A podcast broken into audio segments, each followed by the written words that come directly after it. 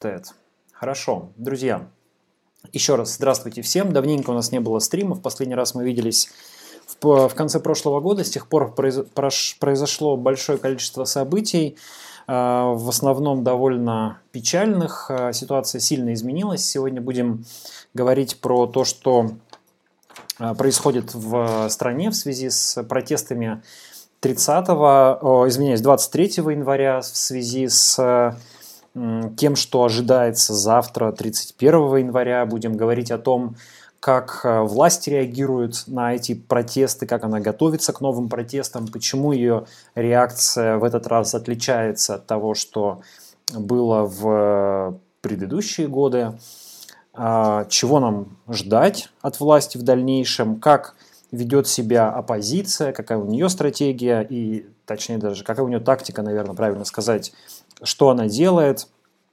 Э, поговорим про э, некоторые отдельные случаи, э, поговорим про, разумеется, про развитие событий с дворцом, который сегодня наконец-то обрел своего формального хозяина в лице Аркадия Ротенберга.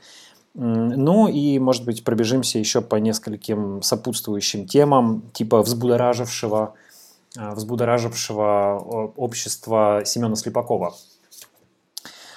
А, друзья, приветствую всех, кто присоединяется к нашему эфиру. Привет всем, кто смотрит. А, у нас работает чат, там вы можете писать ваши сообщения, ваши реплики, ваши вопросы. Когда вы что-то пишете, я вам скажу, что... А, а слышно, пишут, говорят уведомления из Телеграма, да, извините, сейчас я выключу Телеграм. Просто дело в том, что у меня тут подключен звук немножко так, чтобы слышно было видеоролики, если нам э, захочется что-то про проиграть. Так вот, э, друзья, я, во-первых, напоминаю про чат, э, напоминаю про донаты. Смотрите, у нас выставлена сегодня амбициозная очень цель по донатам. Понятно, что мы ее сегодня не выполним. Это 50 тысяч рублей. Дело в том, что я хочу собрать, попытаться на новую камеру. Меня перестала устраивать старая камера совершенно, с помощью которой я записываю видеоролики. Самое мучительное то, что у нее э, плохонький автофокус, она довольно старая.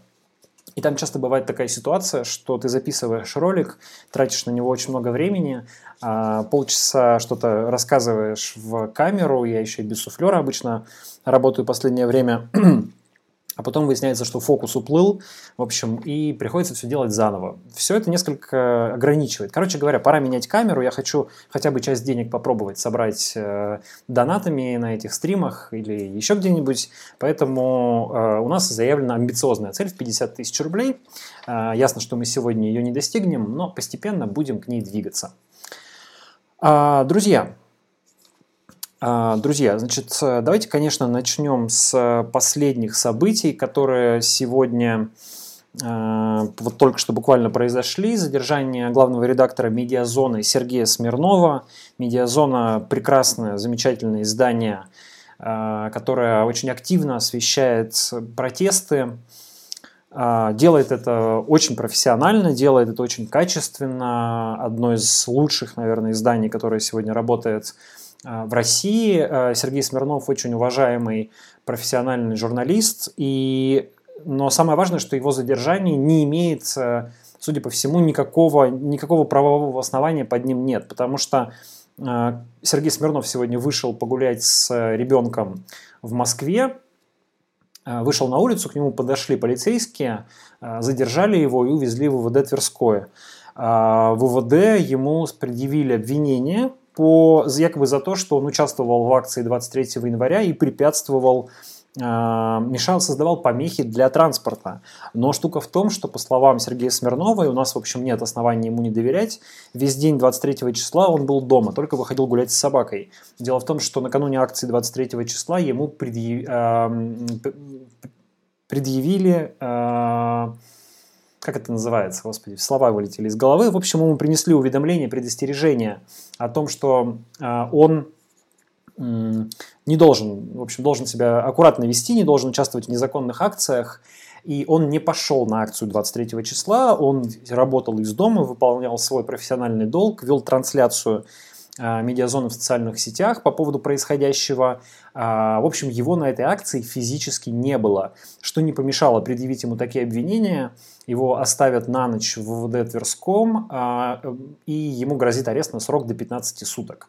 Ну, можно там предположить, что 15, наверное, не дадут. Скорее всего, сейчас задача не пустить Э, на митинг 31 числа и помешать работе медиазоны 31 числа. Хотя мне кажется, что это никак работе медиазоны не помешает, наоборот, только э, придаст дополнительной энергии журналистам медиазоны. Я не думаю, что Сергей Смирнов там единственный человек, у которого есть доступ к админке. Э, вряд ли так э, сегодня устроено. Э, короче говоря, довольно, мне кажется, бессмысленная вот с точки зрения непосредственно попытки как-то повлиять на завтрашнюю ситуацию действия силовиков, но, наверное, объясняется какой-то какой-то символической, что ли, э, стороной. То есть это, на мой взгляд, такой привет, конечно, всем журналистам, а, которые освещают протесты, напоминание от э, силовиков, в общем, что придут и за вами. А, кроме того, ну, понятно, что, наверное, они Смирнова рассматривают как... Я думаю, что они объясняют себе это примерно так, что Смирнов – это как бы не журналист, а как бы навальновский пропагандист, потому что Сергей Смирнов – это один из любимых журналистов Алексея Навального. А, он нередко приход... участвовал в стримах на канале Навальный Лайв, то есть как бы никому, ни для кого не секрет, что Навальный и Смирнов общаются. А, ни для кого не секрет, что Смирнов как человек э, симпатизирует Навальному, но при этом, на мой взгляд, это не оказывает никакого влияния на а, Смирнова как журналиста да, и на продукт медиазоны, потому что медиазона достаточно нейтрально, как бы по фактам освещает все события, в том числе связанные а, с уголовными делами Алексея Навального, там, с арестами, с задержаниями, с протестами и так далее. То есть это не делает Смирнова ангажированным журналистом. А, он просто выполняет свои профессиональные обязанности. И понятно, что, видимо, из Лубянки там, или откуда-то из э, ГУМВД по Москве это выглядит иначе. Они считают, я думаю, Смирнова не журналистом, а таким вот пропагандистом.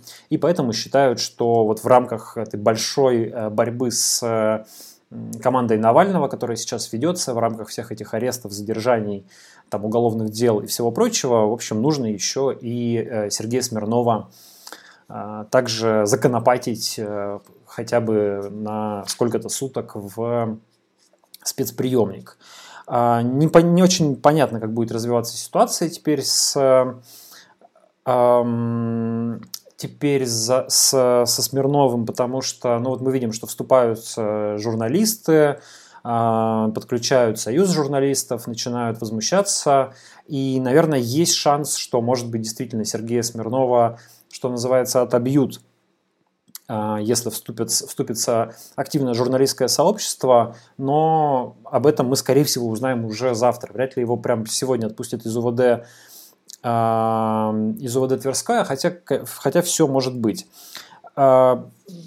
Большой вопрос, конечно, откуда появилась идея задержать Сергея Смирнова. Является ли это самодеятельностью, скажем так, э, московского МВД, или это самодеятельность э, федерального МВД, или это а, какое-то решение там, условного, не знаю, силового блока. Я не знаю, на каком уровне должно приниматься решение о задержании главного редактора «Медиазоны». Ну, может быть, наверное, ниже, чем на уровне Патрушева, но, я думаю, не меньше, чем начальника ГУ МВД Москвы.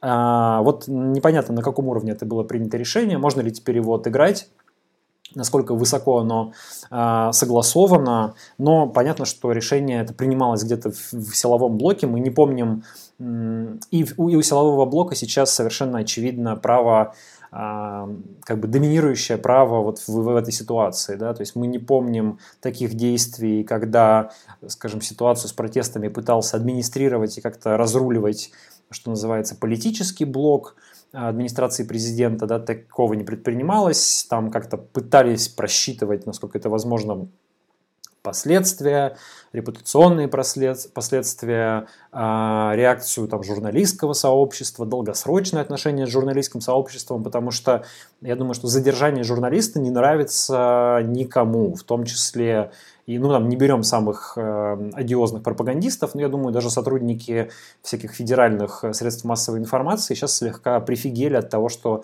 произошло.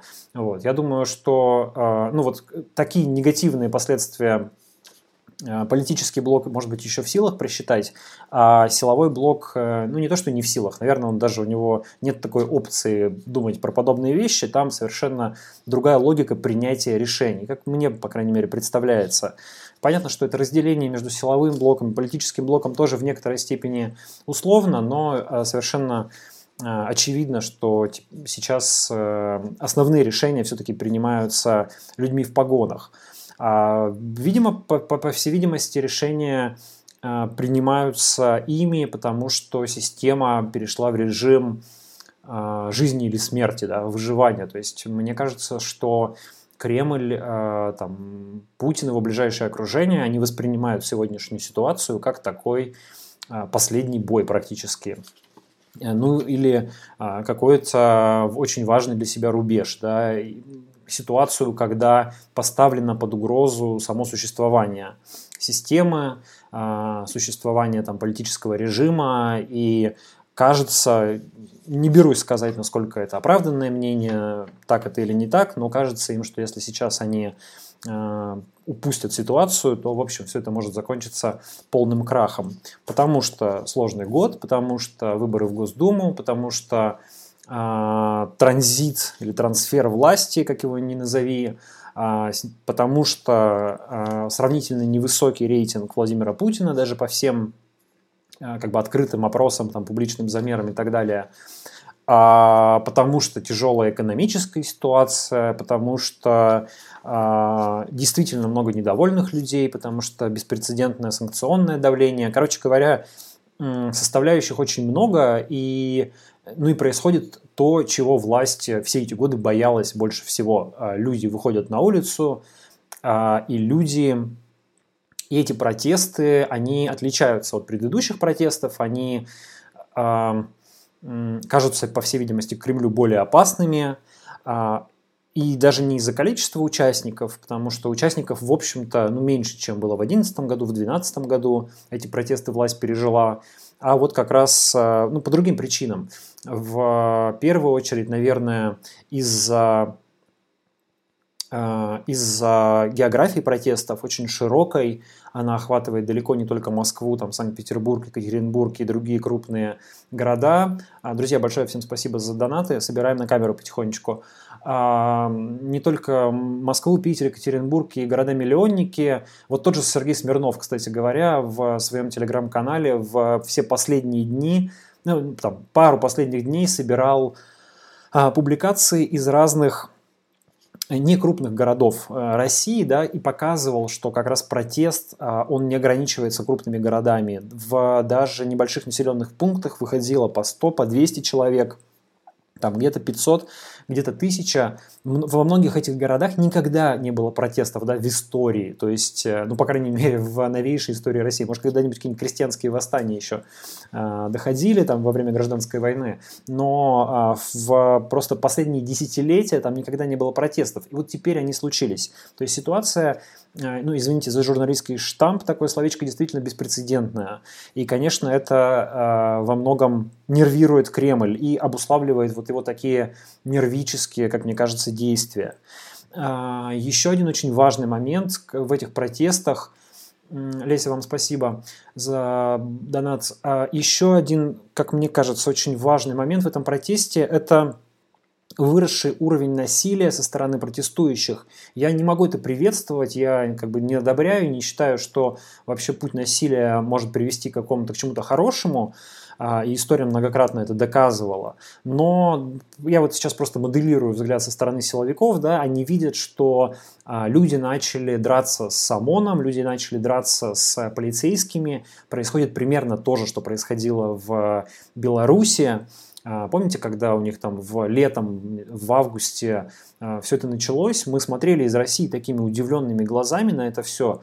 А, и говорили, ого, слушайте, у нас а, люди боятся дотронуться до полицейского, потому что сразу там 300, какая, 18 да, статья Уголовного кодекса, ну, нас уже как бы приучили всеми этими сколотой эмалью, пластиковым стаканчиком и все такое, да, что на полицейского дышать нельзя, чтобы не получить уголовное дело. А там, смотрите, в Беларуси люди дерутся с ментами. Это было совершенно невероятно. И вот а, здесь на протестах мы тоже увидели это были исключительные случаи, к счастью. Еще раз, я их не одобряю и не поддерживаю, но мы увидели, и, конечно же, увидели полицейские, и увидели в Кремле, что есть люди, которые, несмотря на все эти запреты, ограничения, несмотря на всю эту острастку, они а, дерутся с полицейскими, они, ну, они не боятся, в общем, да, это делать по каким-то причинам. А, и, конечно, наверное, это пугающий факт для власти, в том числе для силовиков, которые а, считают, что такого не должно быть, такого, что они исходят из, ну, в общем-то, правильной позиции, что на силовика там нельзя, в смысле на, окей, на сотрудника правоохранительных органов а, нельзя поднимать руку, потому что он представляет государство, государ, он представляет э, власть, он представляет силу, кто-то должен эту власть осуществлять. В общем, как бы в нормальном, нормально устроенном государстве а, граждане не должны бить полицейских. Да? Ну и полицейские в то же время, как мы понимаем, не должны бить граждан. А, и полицейские должны действовать на законных основаниях. И у нас в разных документах, э, законах сказано, что граждане должны подчиняться законным требованиям сотрудников полиции, и тут э, могут возникать всякие юридические дискуссии по поводу того, что является законными требованиями, являются ли законными требованиями а, те, которые, возможно, нарушают 31 статью Конституции и так далее. Да? Но это как бы такой немножечко юридический и схоластический спор. А, я вот скорее говорю про то, что увидели на этих протестах мы, то, что увидели полицейские, что увидели в Кремле, а они увидели, что граждане а, не испугались. По крайней мере, довольно большое количество граждан. При этом экономическая ситуация у этих граждан плохая, у нас продолжает увеличиваться количество бедных, у нас продолжают падать а, падать э, реальные доходы населения, и сейчас вылетела из головы цифра, буквально вчера публиковалась, к сожалению, не выписал себе, но, по-моему, у нас 10% а, при а, на 10% уже по сравнению с 2013 годом сократились реальные доходы населения, при том, что вообще-то они, конечно, должны расти были все эти годы. И в других странах они росли, в России они сокращались, и довольно много сейчас можно найти людей в социальных сетях, которые высказываются в том духе, что, слушайте, я, если считать в валюте, например, да, я, там, мне 30 плюс, а я после института зарабатывал больше, работая там на какой-то э, дурацкой работе, ну, такой, окей, извините, не дурацкой, на какой-то очень там, простой э, работе, где не требуется там навыки специальные, опыт, э, ну, в общем, на низкооплачиваемой работе, тогда я зарабатывал больше в долларах, чем зарабатываю сейчас, уже сделав какую-то карьеру. Вот, спасибо, в общем, э, последним посткрымским 6-7 годам. А вот к чему мы пришли. Ну, естественно, люди все, все это видят, люди все это чувствуют, и этим объясняется, почему протест выходит за рамки чисто оппозиционного такого движения, почему он а, не ограничивается только сторонниками Навального, почему не только штабы там, Навального в регионах выходят на протесты, но и довольно большое количество людей выходит с ними. Я думаю, в совокупности все это оценивают в Кремле, смотрят еще на какие-нибудь факторы, которые я не учел, а, ну, в общем, и понимают, что ситуация тревожная. Поэтому и реагируют на эти протесты так э, нервно. А как реагируют? Давайте вот разберем тоже по, э, по полочкам, э, собственно, в чем состоит эта реакция. Но до этого, пожалуй, прочитаю ваши комментарии. А, так, Виктор пишет, зашел, поставил лайк, схема простая, не забываем. Дмитрий, привет. Да, друзья, поставьте, пожалуйста, лайк этому видео, кто смотрит, потому что это помогает вроде бы продвигать его а, в алгоритмах YouTube. Максим спрашивает, здравствуйте, Дмитрий, как считаете, повторный митинг это скорее ошибка? А вы имеете в виду с точки зрения тактики оппозиции, Максим? Я считаю, что а, ну, я, я думаю, что другого выбора не было, то есть это неизбежность. Э, мне кажется, что это не ошибка. И в том смысле, что э, ну, мне кажется, что власть действительно будет смотреть, конечно, на ту тенденцию, которая прослеживается по двум митингам. И если это будет тенденция нарастающая в каком-то смысле, да, может быть, по количеству протестующих или по географии протеста, или, по крайней мере, не будет, а, несмотря на все противодействие, не будет э, уменьшения активности протестной, да, то ситуация будет восприниматься Кремлем как ну, еще более опасная. Другой вопрос, как Кремль будет на это реагировать, будет ли это, например, а, реакция уступки, послабления, или наоборот мы увидим дальнейшее ужесточение, потому что, как мы знаем по Беларуси, нам есть куда еще ужесточаться. И весь тот ужас, который вроде бы сейчас происходит в России, он, в общем-то, еще не идет в сравнение с тем подлинно фашистским ужасом, который происходил в Беларуси. И не хотелось бы, конечно, чтобы мы до этого дошли. Так, Леся спрашивает, не страшно ли донаты, вдруг кто-то из-за границы переведет и хоп, иностранный агент. А, слушайте, есть огромное количество возможностей признать э, любого человека иностранным агентом. Я довольно подробно про это рассказывал и писал. А, это можно сделать даже и без донатов. В общем, правда, вариантов миллион. А, если захотят, признают. Поэтому я не вижу смысла остерегаться донатов. Так, э, Анорина пишет, всем сочувствую, но за Смирнова прямо обидно. Ну, я не знаю, журналист вы или нет, конечно, тут у нас играет у журналистов чисто профессиональная солидарность, э, ну и Понимаете, понятно, когда политики э, страдают, ну, это еще можно понять, точнее, когда политики страдают за свою деятельность, потому что политики стремятся к власти, борьба за власть в России вещь опасная, они понимают, на какие риски идут. Безусловно, они, люди не должны сидеть э, в тюрьме, безусловно, их должны там, допустить до честных выборов. Я все это не буду даже проговаривать, да. Но, в принципе, когда человек в России занимается политикой, он на себя берет определенные риски, он понимает, на что идет, когда он занимается оппозиционной политикой. И когда человек идет работать в штаб Навального, он тоже понимает, что э, далеко не нулевая вероятность того, что он окажется, ну, как минимум в спецприемнике, а, возможно, и в изоляторе или в колонии.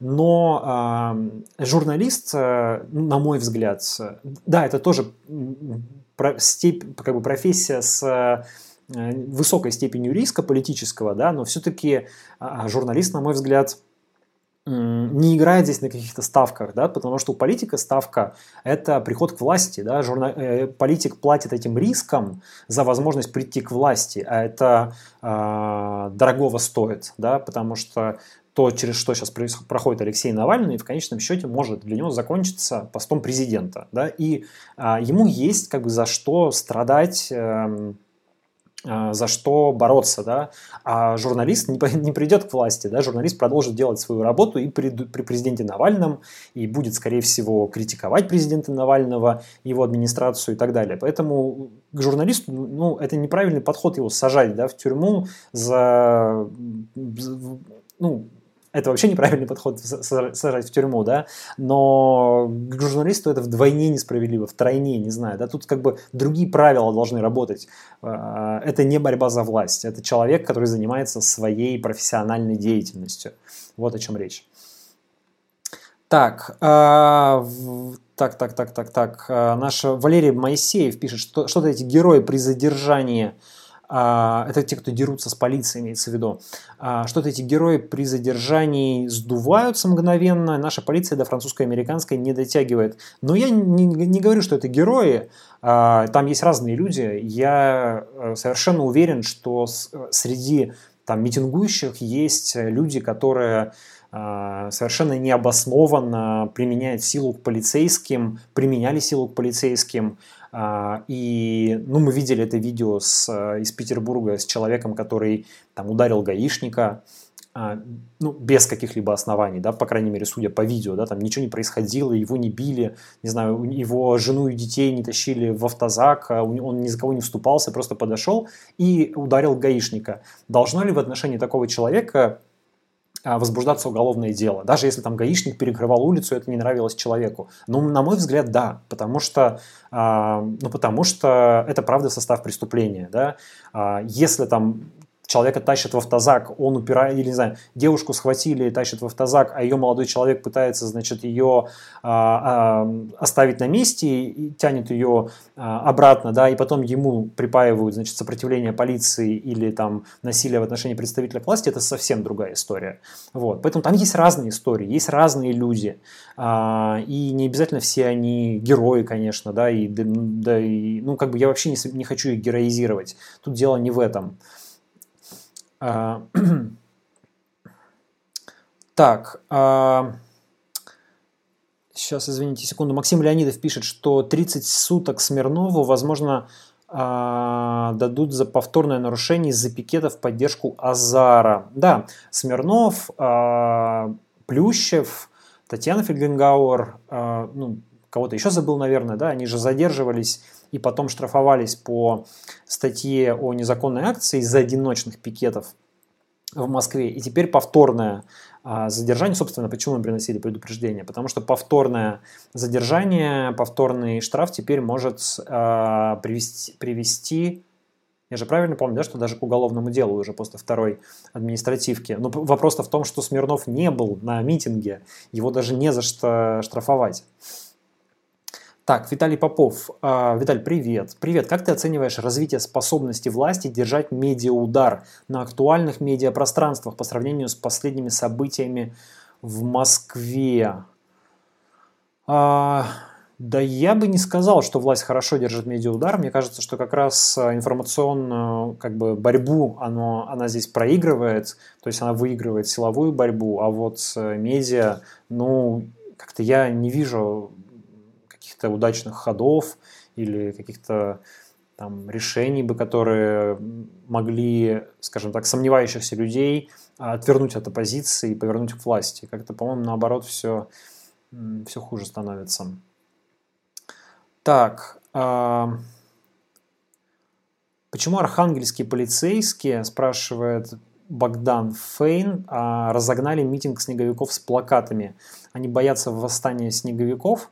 Ну, потому что на самом деле важен, а, важно,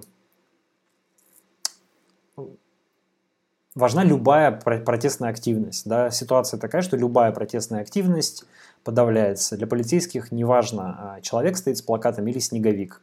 Они, им начальство говорит в такой ситуации, что нужно а, решить вопрос, да, любой. То есть э, плакат на доме, баннер на стене, не знаю, листовка, снеговики. Э, конечно, они не боятся восстания снеговиков, они боятся, э, боятся людей, а не снеговиков. Но снеговиков ведь сделали люди. Так, Илья Гринберг. Есть ощущение, что в Екатеринбурге митинги более или менее мирные. Есть, есть ли версия почему так? И какой прогноз а, на смену этой претен... при... тенденции с приходом Орлова или после 31-го, например? А, значит, в Екатеринбурге, ну, такая странная тоже ситуация. Вот в Екатеринбурге был действительно довольно мирный митинг 23 числа. Задержали всего около 20 человек. А, ну, по сравнению там, с Москвой, где задержано более полутора тысяч, это прям совсем ничего. А, и там было несколько, и было два административных ареста сразу после митинга. Это у человека, который залез на дерево в шапке енота. Он сидел потом 4, четверо суток, вышел из спецприемника, очень довольный и счастливый. Сказал, что он никогда не поддерживал Навального, на митинге оказался случайно, и с полицейскими общаться ему только понравилось. И вообще он как в санатории там в спецприемнике посидел. Но и, и это а, глава штаба Навального в Екатеринбурге Алексей Грисько. Но его арестовали а, совершенно без, а, ну, на мой взгляд, без оснований. Просто как бы вот по факту вы координатор штаба Навального, значит, мы всех координаторов арестовываем. А, и вот теперь вдруг сегодня появилась информация о двух возбужденных уголовных делах как раз по статье о а, причинении насилия по отношению к представителю власти – а, в отношении двух неназванных молодых людей 94-95 года рождения до, послед... до сегодняшнего дня.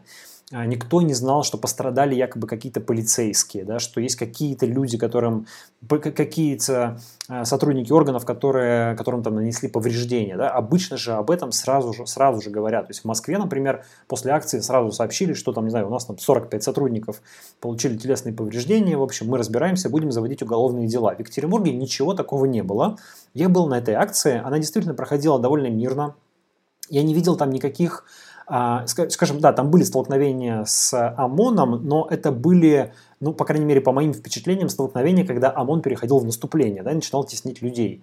А я не видел, чтобы там кто-то пытался бить ОМОН. Я видел один раз, когда кинули дымовую шашку в сторону ОМОНовцев, что, на мой взгляд, тоже плохо. Возможно, это было посчитано актом насилия по отношению к представителю власти, не знаю. Вот. Но теперь появились эти два уголовных дела. В общем, что за дела, в чем там состав, предполагаемый состав преступления, мы не знаем. Хотелось бы, конечно, узнать.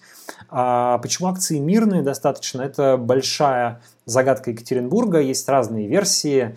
А, ну, кто-то, значит, говорит, что у нас есть замечательный омбудсмен по, уполномоченный по правам человека Татьяна Мерзлякова, член СПЧ теперь, которая, в общем, а, все время ездит по ушам всем полицейским начальникам и говорит, что не надо никого задерживать, и типа она такая настырная, назойливая, и они ее слушают. Ну, возможно, такой фактор есть.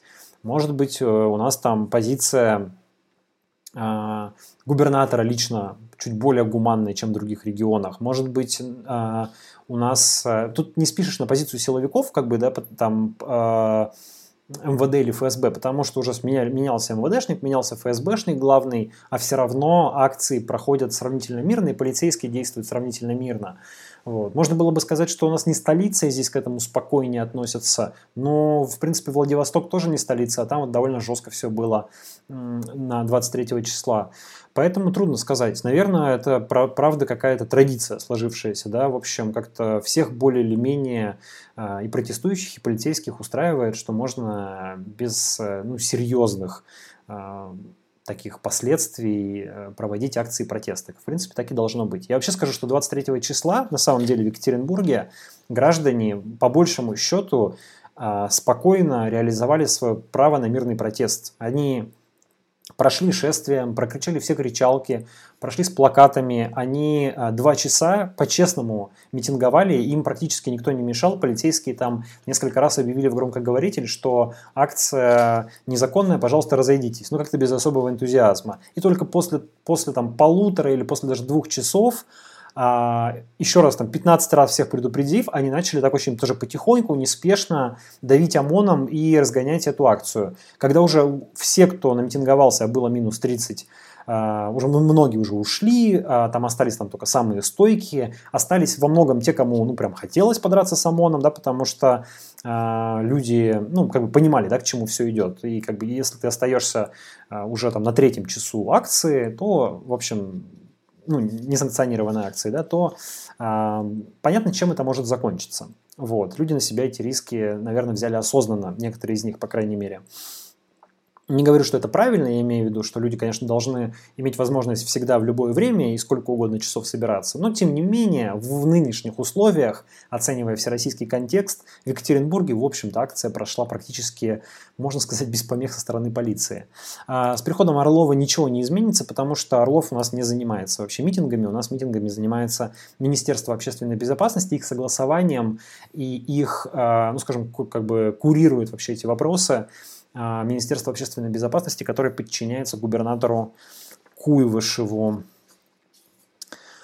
Поэтому, если позиция губернатора сильно не поменяется, если... Ну, то есть, как бы от Орлова это никак не зависит, да, это, это скорее зависит больше от губернатора и от его там коммуникации с силовиками. Может быть, это еще зависит от полпреда, конечно, да, который по должности координирует силовиков в федеральном округе. Так, э Сейчас мы какой-нибудь заблокируем, кто ругается. Так, Навальный президент, да кто же его выпустит до 24 года, ему 275 светит. Да какая бы ни светила, слушайте, ну вон, э, есть же у нас примеры в истории, вроде Нельсона Мандела, да, когда человек посидит, посидит, а потом вдруг выходит и становится президентом. Кстати говоря, напомню, что Нельсону, к Нельсону Манделе, когда он сидел, э, уже вот ближе к финалу, скажем так, его долгой отсидки, приходили люди и от власти говорили, слушайте, давайте мы вас выпустим вот при таких-то условиях. А Нельсон Мандела отвечал, мне никаких условий не надо, с человеком, который сидит в тюрьме, переговоры вести нельзя. Вы сначала меня выпустите, а потом будем про какие-то условия говорить. И на торг не шел. Так, э, так, кремлеботы в чат уже подтягивается, пишет Илья. Михаил э, Удинцев. Дмитрий, спасибо за ваши эфиры. Как вы считаете, текущие события консолидируют так называемые элиты или есть вероятность их раскола? Я думаю, что скорее э, есть вероятность раскола. То есть они, безусловно, консолидируют какую-то часть элит, э, ну типа там Ротенбергов вокруг Путина, которые и так уже консолидированы до состояния, значит, монолита, железобетонного, а, но есть, безусловно, какие-то э, элиты, э, ну там, более либеральные, более умеренные, которые э, вроде как бы возле Кремля и возле Путина, но им происходящее, безусловно, не нравится. Из можно отметить, наверное, Анатолия Чубайса, который недавно вышел из, э, со всех постов в РСПП. Наверное, это не связано напрямую с акциями протеста, это скорее связано, я подозреваю, с позицией РСПП по поводу последнего адреса и оценки репрессий. Отдельная история, сейчас не будем ее касаться, да, но тем не менее это как бы тоже элемент а, некоего раскола или заявление президента Альфа-банка, а, по поводу того, что Навального нужно выпустить на выборы и тогда снять напряжение в обществе. Ну, в общем, как бы звучат такие, такие сигналы, но пока в основном со стороны людей, которые, ну, и, которые и так известны своей как бы либеральной и такой несколько фрондерской позицией. А, ну, интересно было бы послушать какого-нибудь там Сергея Чемизова, который, например, а, помните, некоторое время назад неожиданно выступал с позиции, что а, нам нужна оппозиция, вообще хватит ее давить, давайте как-то немножко по-другому построим политику в стране и так далее. Так, насколько сильно избили задержанную сторонницу Навального? Есть ли какое-то фото или видео, как ее задерживают, Россия вменяет сопротивление? Вы имеете в виду, видимо, а, Екатеринбургскую, да, Викторию а, Райх, а, которую задержали. Но она, насколько я помню, демонстрировала там гематомы на руке и, кажется, на щеке. Неизвестно, насколько сильно ее избили. Как я понял, она говорит, что ее там в полицейской машине припечатали, кажется, к стеклу. Если честно, я деталей не знаю, потому что не был на суде и только вот со слов коллег немножко обрывочно знаю. Так, э, ну, насколько я понимаю, там нет, к счастью, не идет речь о каком-то жестком избиении, то есть там есть, возможно, какое-то силовое задержание. Но опять же, и она, и Грисько, координатор штаба, вот пример Ладно, давайте сейчас мы немножко поговорим про то, как реагируют власти, и как раз в том числе дойдем до этих примеров. А как, собственно, реагируют власти на эти митинги? Да? То есть мы видим несколько уровней реакции. Мы видим а, реакцию, во-первых, на уровне уголовных дел. А, самое главное из них это, конечно, ну, трудно сказать, какое самое главное, но самое такое заметное, что ли, это так называемое санитарное дело, которое возбуждено за нарушение ковидных ограничений на митингах. Да? То есть логика силовиков, насколько я ее понял, такая, что если вы призывали на митинг в эпоху коронавируса, когда митинги запрещены из-за угрозы заражения, то вы, а, это уже не административное наказание за этим следует, как, как к обычным призывам на незаконные митинги, а уголовное наказание, потому что люди заражаются ковидом на этих митингах. А, и это такая, ну вот как бы своеобразная как бы это назвать, это такая насадочка, что ли, да, на состав административки, которая вдруг делает его уголовным. Посыпьте а, обычный призыв пойти на митинг ковидом, получится уголовное дело вместо административного. Конечно, при этом не важно, что в это же время, а, там, не знаю, в Симоленде, в Екатеринбурге толпы а, сотрудников поют песни и поддерживают Путина в тесном контакте друг с другом. Неважно, что там на парад победы летом э, в разгар ковида да, выходили толпы. Неважно, что Владимир Путин сам без маски э, в контакте с людьми находится и самое главное его показывают по телевизору таким образом. Короче говоря, да, ну, тут не, не надо даже объяснять, что э, совершенно несправедливое, да, несправедливое и абсурдное обвинение по этому санитарному делу. А, ну, то есть оно могло бы, могло бы еще как-то а, быть реальным, если бы мы не видели огромного количества других аналогичных там мероприятий, а, массовых э, событий, куда приходят люди, и там, не знаю, концертов и так далее. Если все это пресекалось, да, и единственным бы подобным сборищем оказались митинги Навального, ну, наверное, мы могли бы как-то еще понять возбуждение подобного дела. Но в этом контексте это воспринимается с трудом. Звучат даже предположения, что, в общем-то, изначально, когда вносились поправки в эту статью УК РФ, собственно, для э, митингов на будущее она и применялась. Э, тем не менее, санкция по этой статье ну, сравнительно для уголовного дела мягкая. Два года до двух лет лишения свободы не подразумевает ареста, и как раз поэтому фигурантов этого дела, ближайшее окружение Навального, Любовь Соболь, а, там Марию Алехину из Пусирает, кого там еще, а, Албурову, да, по-моему, предъявлено обвинение, уже не помню, а, их не арестовали, а поместили под, э, ну, не арестовали в СИЗО, да, поместили под домашний арест, что, в общем-то, ну, по нынешним временам воспринимается как бы как не наказание, а типа посидите-ка, братцы, дома, пока э, пока ситуация не успокоится. Да? А, то есть, э, вроде как, с одной стороны, государство демонстрирует, что оно там не собирается всех посадить по тюрьмам и лагерям и готово действовать ну, сравнительно так скажем, не белорусскими методами, да, более тонкими методами. Можно сидеть дома с э, браслетом. А, ну а, Олега Навального, конечно, еще забыл упомянуть в числе обвиненных. Можно сидеть дома с браслетом, а, а не как значит, Алексей Навальный в матросской тишине. А, есть отдельные уголовные дела по эпизодам насилия, про которые мы уже говорили. Не все эти эпизоды, безусловно, реальные, с каждым нужно разбираться. Есть какие-то реальные эпизоды, вот мы вспоминали гаишника, да, у нас есть основания полагать, что это тот случай, когда уголовное дело может быть возбуждено, да, а, и, наверное, человек должен ответить за это, за такое поведение. А, но есть, ну или там, а есть случаи, которые большое количество а, уголовных дел по насилию в отношении полицейских, и с каждым нужно разбираться отдельно. Было ли это насилие вот я привел екатеринбургский пример, где мы пока вообще не понимаем, о чем речь, какие полицейские пострадали, что с ними случилось, где эти полицейские были неделю, почему нам ничего про них не говорили и так далее. Есть уголовное дело, заведенное еще до акции протеста по вовлечению несовершеннолетних, а, вроде бы пока бесфигурантное.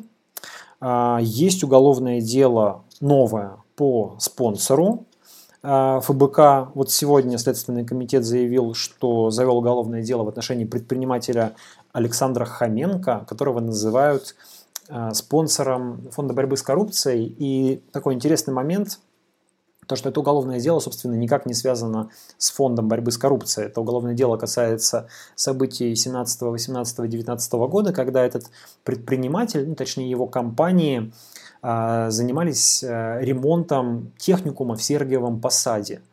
И якобы на, этих, э, на этом ремонте были там, похищены 30 миллионов рублей.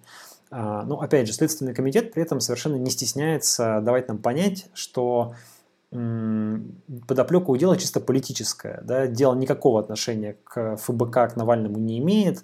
При этом даже в заголовке пресс-релиза говорится, что это именно дело в отношении спонсора ФБК.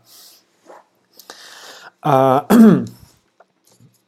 а, ну, конечно, в этом есть, вероятно, цель этого сообщения, этого пресс-релиза. То есть мне она видится такой двойной. С одной стороны, создать а, дополнительные пиар-возможности для пропагандистов, для журналистов, для сотрудников, так скажем, кремлевских СМИ, а, кремлевских там телеканалов, которые смогут говорить, что вот э, фонд борьбы с коррупцией, это оказывается, финансирует коррупционеры против одного из его спонсоров а, возбуждено уголовное дело по как раз коррупционной статье.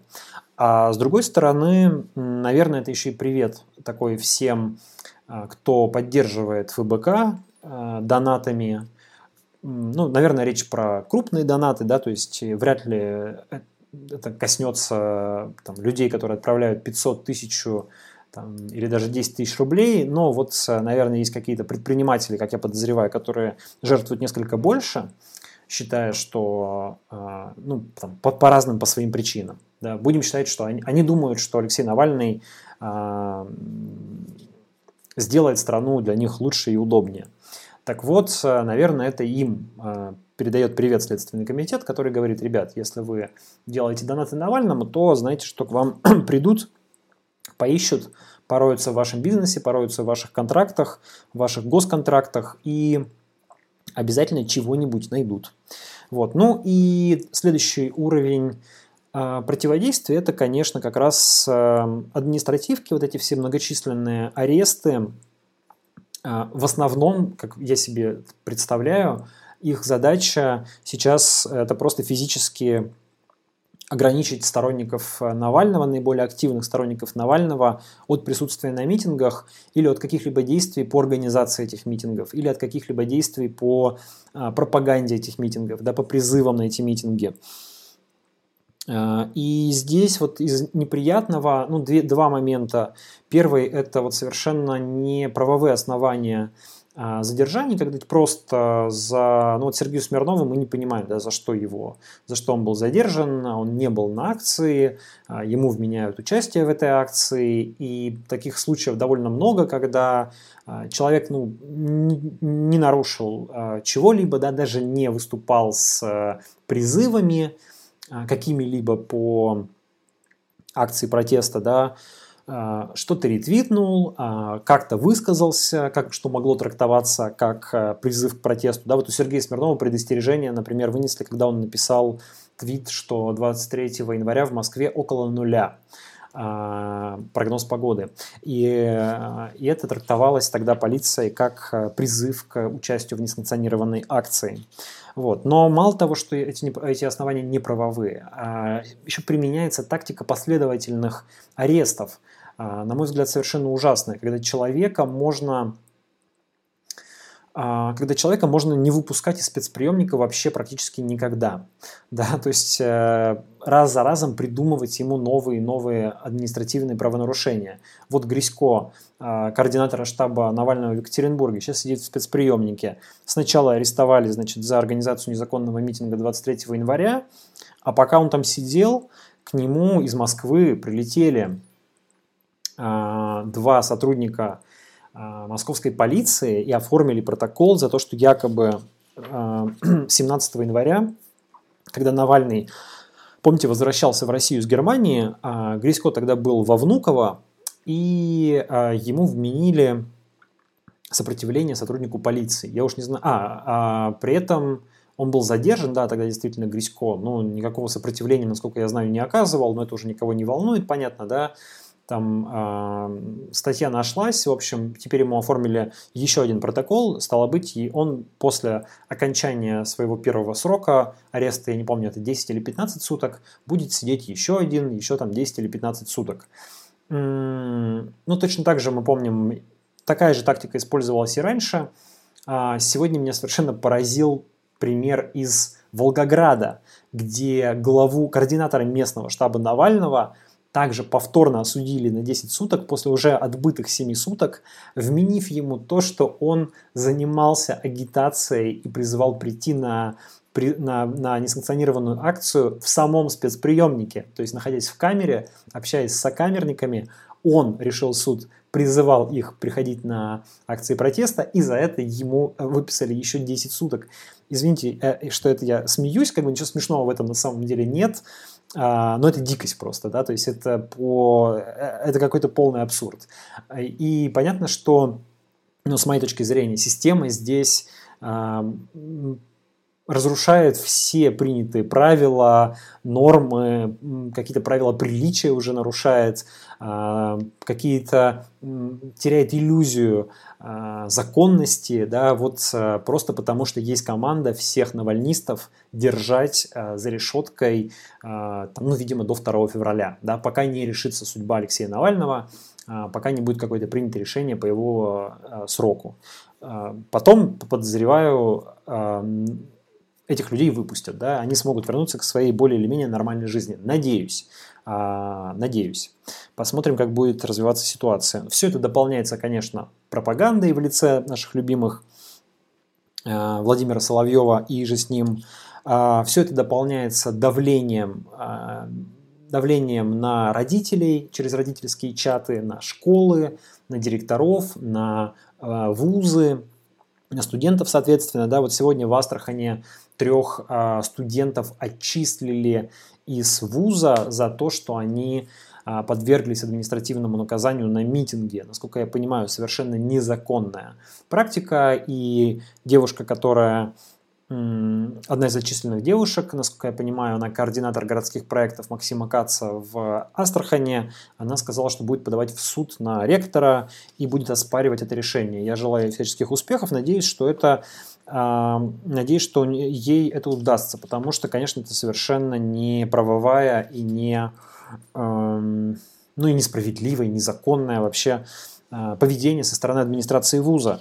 А, но ясно, что это делается в первую очередь для того, чтобы остановить других студентов, чтобы они не ходили на эти акции протеста, потому что а, не без оснований власть видит в студентах, ну и в школьниках важную, важную группу поддержки Навального, да, хотя, конечно, далеко не единственную. А, я не знаю, были ли вы на акциях 23 числа, но я наблюдал огромное количество вполне взрослых, зрелых людей. Это далеко не похоже на чисто студенческую акцию. Там люди самого разного возраста, школьников как-то я особо вообще не видел. Ну, хотя надо сказать, что все в масках, а, так особо людей не поразглядываешь, но а, мне показалось, что, в общем, вполне такой зрелый возрастной состав у всей этой группы. Так, друзья, а что в итоге? То есть вот такая вот у нас реакция происходит по разным уровням уголовного, административного, скажем там, дисциплинарного, да, если говорить про студентов и школьников, но при этом еще явно не исчерпан э, набор инструментов, которые есть у власти. Мы видим, что еще не заведены, например, уголовные дела по некоторым статьям, по которым мы уже успели привыкнуть в результате протестов. У нас пока нет уголовного дела по массовым беспорядкам почему-то, да, хотя Генеральная прокуратура уже предостерегла, что вот после 31 числа она это дело, это дело как раз может быть возбуждено. Прокуратура не заводит, но она предупредила. А, есть много еще со, много статей Уголовного кодекса, которые, в принципе, могут быть как-то применены к этому, вплоть, я думаю, до какой-нибудь государственной измены по отношению к самому Алексею Навальному или еще кому-нибудь. Ну, я думаю, что, конечно, из э, последующих реакций нам следует ждать дальнейшего ужесточения законодательства в сфере митингов, вплоть до, не знаю, уголовной ответственности за призыв, а может быть даже за посещение несанкционированных мероприятий ну, как бы решение с труднопрогнозируемыми последствиями. Да, с одной стороны, это, конечно, может удержать людей а, от а, участия в этих акциях. С другой стороны, как мы видим, такие драконовские законы, они многих людей, наоборот, озлобляют и только сильнее, а, скажем, дают им больше протестной энергии. А, так, немножечко комментариев давайте посмотрим.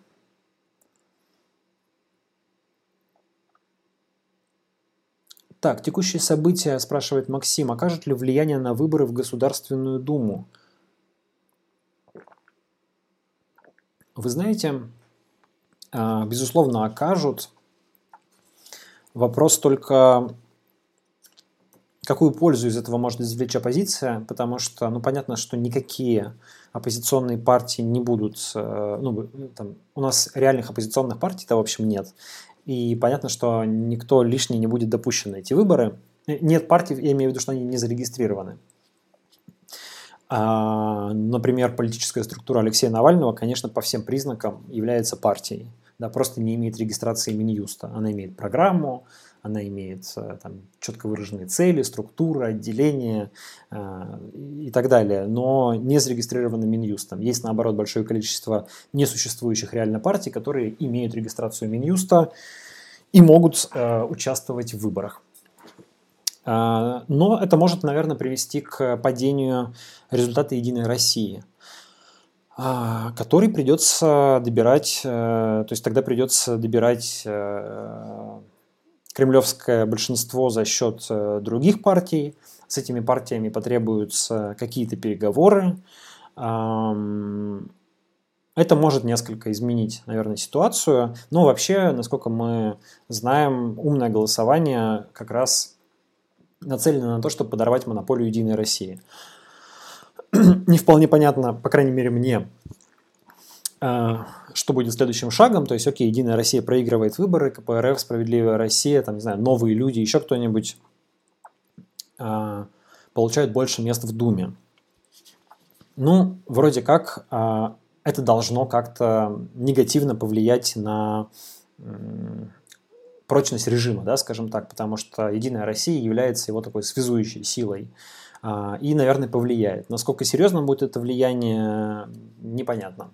Вот. Но в любом случае, я думаю, что Кремль, конечно, боится совершенно другого. Кремль боится не то, что Единая Россия там что-то потеряет и что-то не доберет, не так им это важно. Кремль скорее боится, что то, что сейчас происходит, это репетиция некая перед возможными протестами после выборов в Госдуму, а, потому как власть э, привыкла считать, что наиболее, ну это справедливо, да, что наиболее опасный для нее период это вот как раз период э, выборов и после выборов, да, когда а, есть момент того самого транзита власти, да, когда а, общество может усомниться в том, что такой транзит произошел там, законно, легитимно и так далее, и потребовать э, чего угодно. То есть и тут может начаться Майдан, может начаться революция, боятся в Кремле.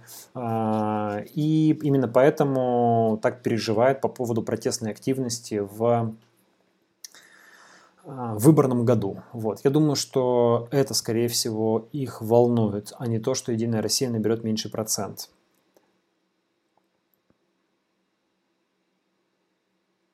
Отпустили ли Викторию, спрашивает Марта Маринина. Нет, ее не отпустили, она получила 10 суток ареста вчера. Так, Дмит... Александр спрашивает, был ли уже вопрос про, про Слепакова? Нет, Александр, еще не было. Сейчас можем обсудить Слепакова. Так, пока что весь раскол элит заключается только в том, что Алла Пугачева зафоловила Навального в Инстаграме. Других индикаций не видно, к сожалению, пишет Андрей Свалов. Ну, э, элита это ведь, понимаете, не только Ротенберги, Тимченко и, и так далее, да, там и депутаты Госдумы. Алла Пугачева – это, безусловно, элита. И к мнению Аллы Пугачевой, я уверен, уверяю вас, прислушивается довольно большое количество людей ее возраста. Вот. А, есть э, актеры, режиссеры, в общем, те самые мастера культуры, мнение которых тоже значимо.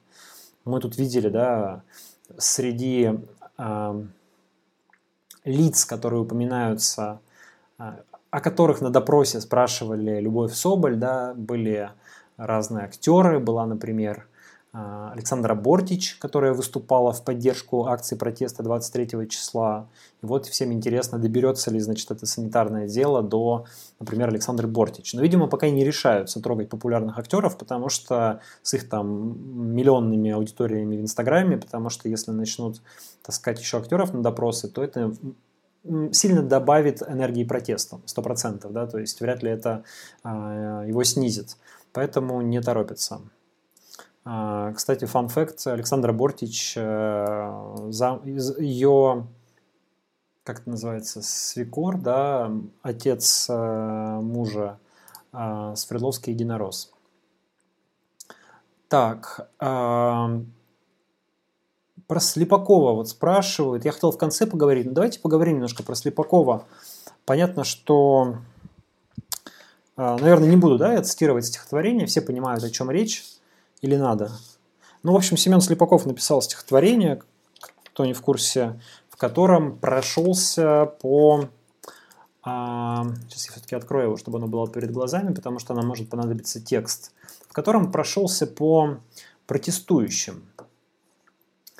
А, и, естественно, это вызвало резко негативную реакцию. К нему там пришли люди в комментарии типа Леонида Волкова, который сказал, что Семен, вы работаете по методичке, это говно, в общем, и хоть оно в стихах, все равно говно.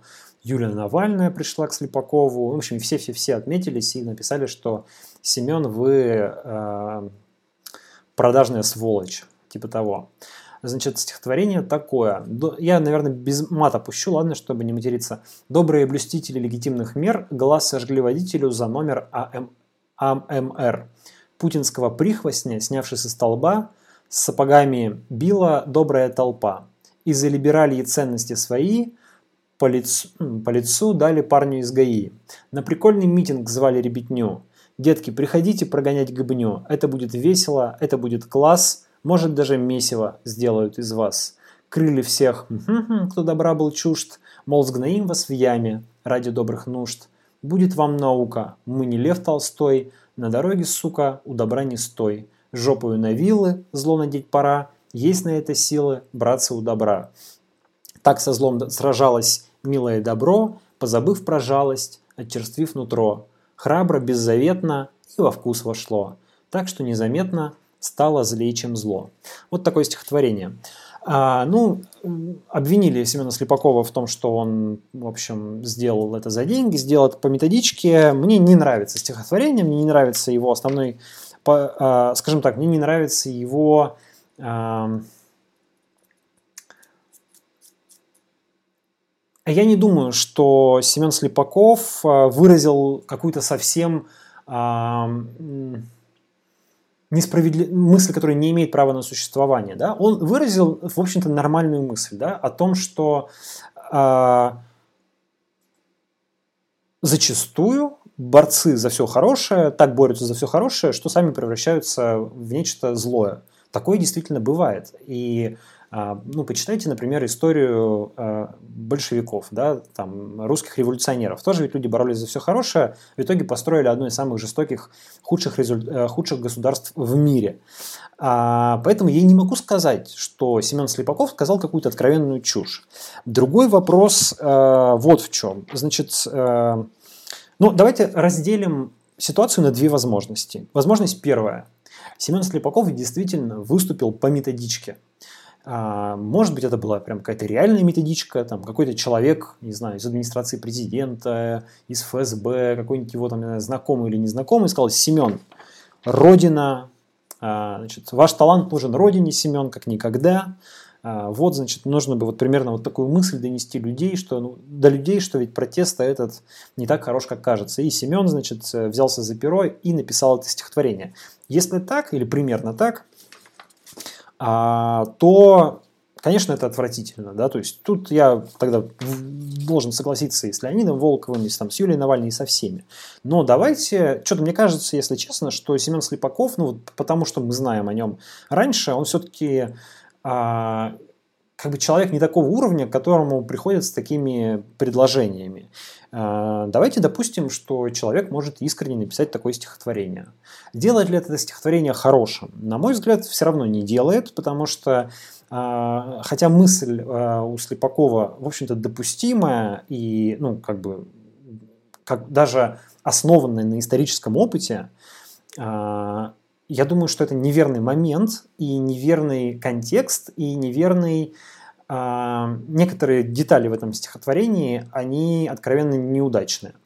А, объясню почему. Потому что сейчас э, российская оппозиция, Алексей Навальный, те, кто его поддерживают, находятся в очень тяжелом гонимом состоянии. Сам Алексей Навальный сидит в матросской тишине, его сторонники арестованы, его, э, на них заведены уголовные дела, э, у них э, арестованы счета, у них им нарисовали там многомиллионные долги перед Пригожиным или еще не пойми перед кем. Короче говоря, этих людей просто затюкали до невозможности. А пошутить на тему этих людей как бы даже если у тебя какая-то очень свежая, там, правильная и, в общем, такая оригинальная как бы мысль, да, типа вот, что, смотрите, добро-то может привести к злу, а добрыми намерениями вымощены дороги в ад. Ну, не такая уж и оригинальная, в общем. А, ну, на мой взгляд, а, как бы Слепаков просто ошибся с тональностью, что ли, этого стихотворения. Он мог бы написать стихотворение, в котором он говорит, что да, вот есть, э, значит, э, ну, скажем, это стихотворение, наверное, было бы понято, если бы он все-таки включил в него образ э, митингующего или протестующего, который при этом искренен, да, и он, то есть, что есть такие там протестующие, митингующие, да, которые творят какие-то непотребства, есть при этом и а, люди, которые там честно выходят за свои идеалы, за свои ценности или там за своих там знакомых, которые сидят в тюрьме или еще что-то такое. Вот. Тут, конечно, можно сказать, что кто вы вообще такой, чтобы указывать поэту, какие стихотворения ему писать. А, безусловно, никто, и поэт может писать все, что угодно.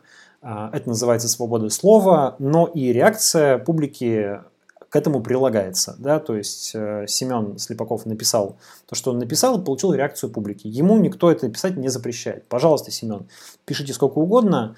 А теперь, значит, говорят, что Семена Слепакова травят в социальных сетях. Ну, как бы можно было ожидать такую а, реакцию. Поэтому и все же, и все же, если а, это было искреннее высказывание, а не работа по методичке, то я думаю, что это все-таки разные вещи. И э, подвергать человека обструкции и изгонять его из общества и говорить, что он навсегда в общем, предал всех э, людей, все человечество, тоже было бы неправильно. Вот. Хотя, повторюсь, стихотворение мне кажется неудачным. Ну вот можете высказать ваше мнение, как вам кажется, является ли это работой по методичке, там, не знаю, за деньги, за просьбу или еще за что-нибудь, или это все-таки позиция Слепакова. А может быть, вы вообще с ним согласны, и вам кажется, что он все сказал правильно. А, ну и разумеется, э, почему еще это вызвало такую эмоциональную реакцию сторонников Навального, на мой взгляд, потому что, конечно, это стихотворение сразу же радостно подхватили а, всевозможные Владимиры Соловьевы и прочие неприятные люди, да, то есть и это вроде как бы нам э, заставляет нас думать, что, ну, значит, точно методичка, да, значит, человека попросили, смотрите, он написал, тут же Соловьев это репостит, ну, все понятно, Семен, с вами. А, я думаю, что это вовсе не обязательно. Я допускаю такой вариант, что Слепаков написал по каким-то причинам те мысли, которые у него действительно есть, ну, естественно, эти мысли а, очень понравились э, пропагандистам. И, естественно, они их репостят, публикуют, лайкают и говорят, какие они замечательные. Вот, друзья, таковы мои мысли по поводу Семена Слепакова. Так, а, кстати говоря, звучало, звучало такое мнение, что типа вот что же, когда Слепаков издевался над акционерами «Газпрома», вы его поддерживали, а когда он издевается над значит, оппозицией, вы его не поддерживаете, да? Что за двойные стандарты? Вы не даете поэту выражать свои свои мысли и свои чувства. Но в этом как раз разница, в том, что акционеры «Газпрома», они не сидят в тюрьме, не гонимы, у них вообще все в порядке, они обладают э, всем, чем хотят, огромной властью, огромными деньгами и так далее. Над такими людьми всегда и смеется сатира. Это правильная, смелая сатира, да? Когда сатира смеется над гонимыми людьми, это плохая сатира, извините, это плохой юмор, э, он неуместный, и, в общем, ну, довольно, довольно низкий, довольно стрёмно, короче, это все. Так, какие-то уже пошла какая-то ругань, как можно верить Навальному, бла-бла-бла. А, так, друзья, Слепаков. Слепаков. Хочу от вас какой-нибудь просто услышать про Слепакова а, оценки ваши и пока их не вижу. Так, Слепаков вылез вовремя с заострением спорных деталей и наплевал на тех, кто вышел мирно. Александр Ушаков, вы правы, Семен вольно, вольно или невольно сыграл на стороне пропаганды, но получил он именно из-за того, что люди посчитали, что он их предал, так как писал до этого сатирические песни. А... Алексей, многие, как и Слепаков, ждут, что оппозиционеры будут святые – но оппозиционеры часто вредные, неприятные люди. Приятные, обходительные люди – конформисты, а оппозицию прессуют. Вот они и злые. А, да, Алексей, я согласен. Вообще оппозиционеры, я вам честно скажу, очень неприятные люди. Я тоже со многими сталкивался, а, при том, что я к ним отношусь э, с огромным уважением, с их граждан, к их гражданскому мужеству и так далее. Действительно, Алексей, вы абсолютно правы. Вот просто в э, обычном общении оппозиционеры иногда просто невозможны. Наверное, как раз из-за своей принципиальности, из-за своей там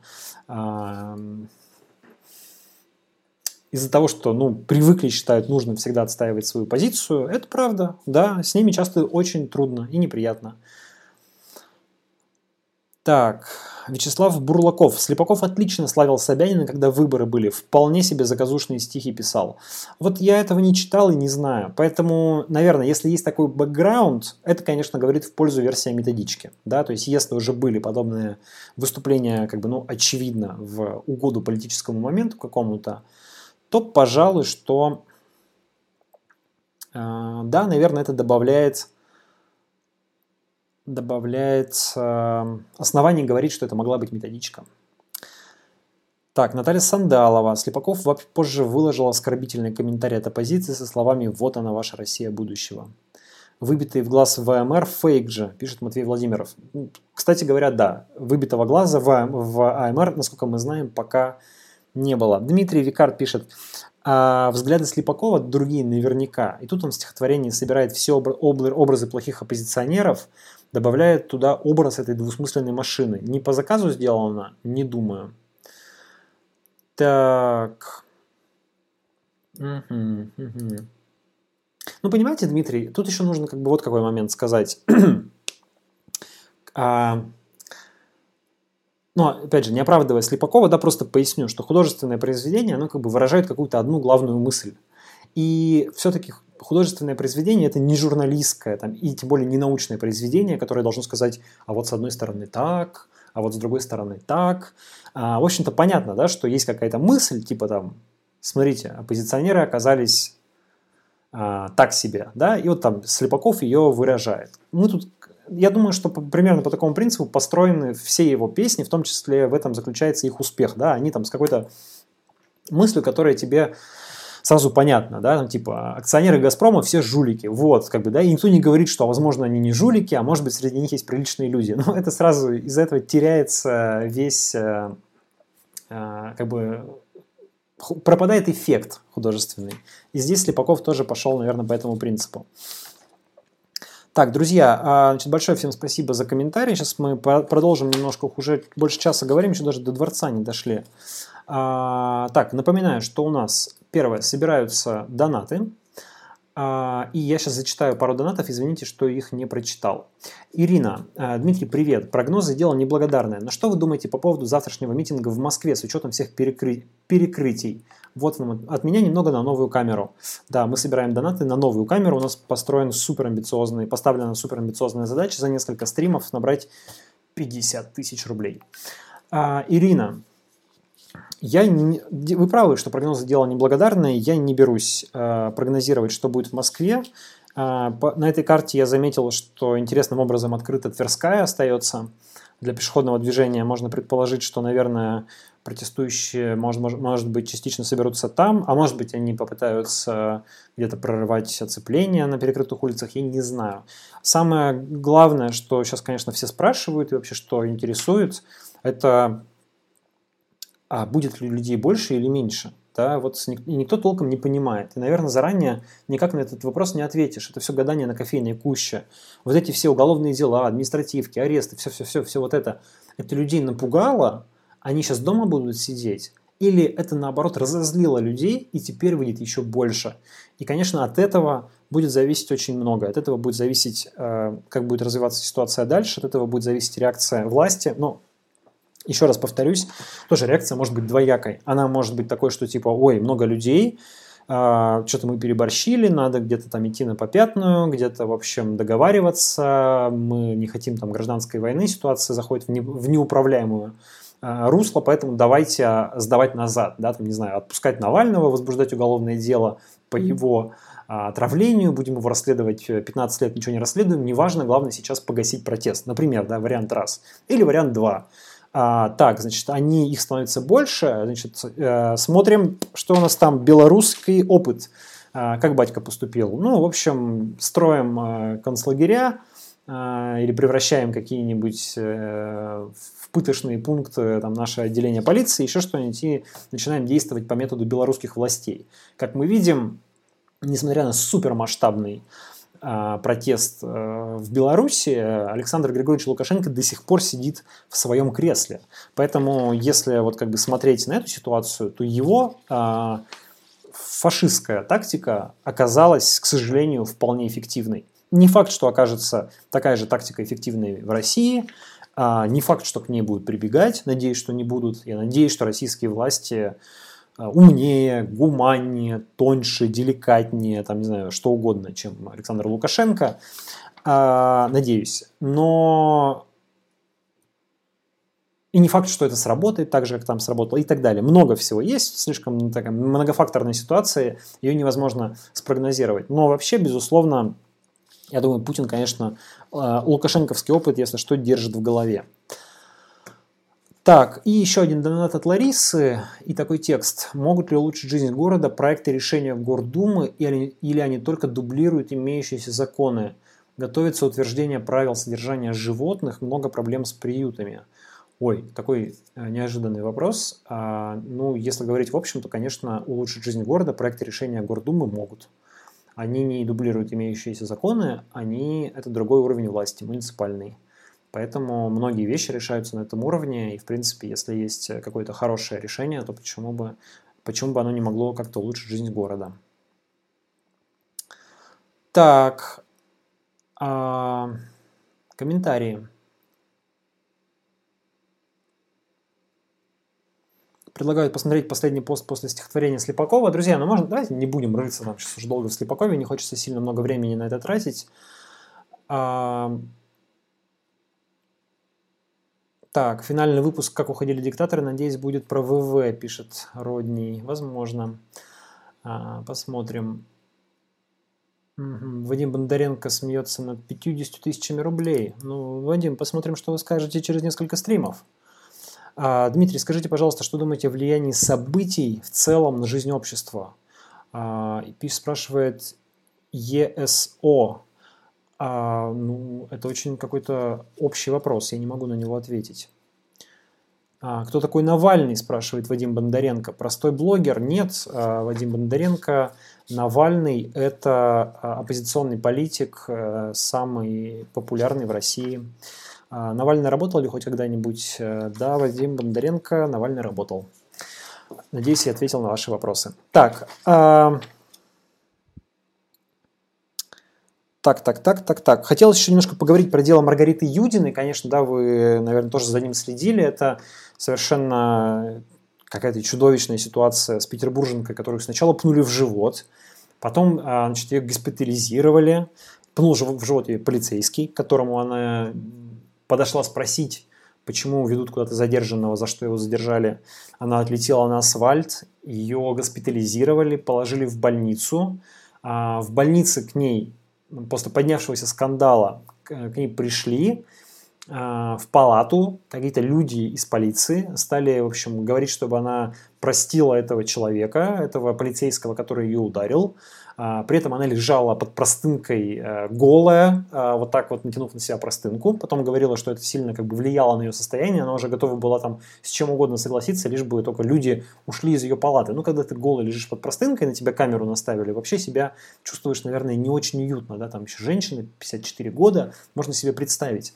Так вот, э, Потом появился какой-то полицейский с цветочками, сказал, что ему ужасно жалко, что так произошло, что у него запотело, забрало, и он не видел, э, что творит, не ведал, что творит, и э, он приносит ей свои извинения и цветочки. Она сказала, да, красивые цветочки, но ладно, что же, все живые, в общем, поэтому э, дала понять, что извинения принимаются.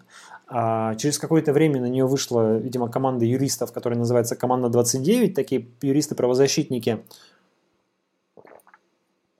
И поговорили с ней, и женщина решила писать заявление в все-таки в Следственный комитет по поводу этого полицейского и сказала, что нет, извинения извинениями, извините, но извините, но а, дело должно двигаться в законном русле. Чай с бегемотом, спасибо вам большое за донат. А, да, фокус плыви плавно э, и быстро настраивайся, это самое важное. А, так вот, и После этого, после того, как женщина решила написать заявление в ВСК, в общем, система ответила ей просто со страшной силой. А, ну, во-первых, ее сразу начали полоскать все наши пропагандисты а, во главе с Владимиром Соловьевым, который произнес э, самую, мне кажется, талантливую фразу в своей карьере, то, что ее не ударили в живот, а ее не пнули, а оттолкнули, уперев ногу в живот. Это просто браво Владимир Рудольфович. Мне кажется, что это достойно какой-то премии. А, ну или какого-то, а, какой-то отдельной сковородочки а, после, после вашего отбытия в мир иной. Я, ну, то есть это прям вообще за гранью.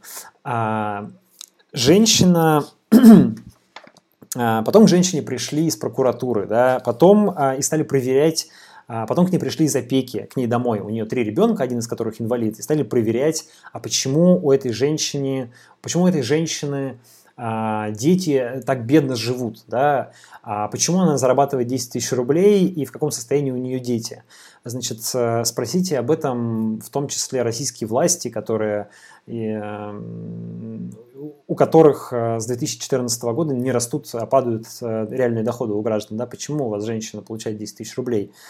А, стали интересоваться, а почему это сыновья Маргариты Юдиной не служили в армии. Вообще не пора ли им отдать э, долг перед Родиной? Короче говоря, система обиделась, да, решили, ах, она а, тетка такая противная, да, мы ей, значит, к ней с цветочками, она нам сказала на камеру, что прощает, а, мы это показали по всем там нашим мэшам и прочим странным медиа, а и вот она пошла назад, да, то есть э, вот сволочь. Мы ей сейчас покажем вообще, как э, с нами ссориться. Но э, дело, конечно, не в одной Маргарите Юдиной. Э, я надеюсь, что у нее, что она добьется привлечения к ответственности этого полицейского. Дело совершенно принципиальное. Дело э, в том, ну, есть все основания для возбуждения этого дела. Более того, нет оснований не возбуждать это дело. И если это дело не будет возбуждено, то это, наверное, вопрос, как мне кажется, о том, а может ли вообще полицейский, может ли наша власть, может ли наша, наши силовые структуры сделать что угодно с каким-то гражданином в угоду, даже не с оппозиционером, понимаете, не с там, Навальным, не с координатором его штаба, а, окей, она пришла на митинг, да, протестный, ну, то есть мы, это не какой-то активный оппозиционер, не знаю, уж точно не агент Госдепа и ЦРУ, а, но на нее обрушилась вся вот эта вот система, начиная от сапога полицейского и теперь заканчивая просто всеми силовыми структурами.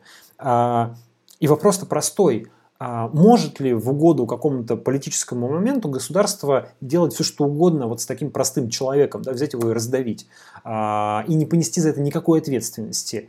И, и я думаю, очень важно, чтобы э, сейчас юристы, правозащитники, сама, журналисты вместе с ней все добивались того, чтобы это дело было возбуждено, этот полицейский был назван, мы даже не знаем, тот ли самый приходил полицейский к ней извиняться или другой, чтобы он был привлечен к ответственности.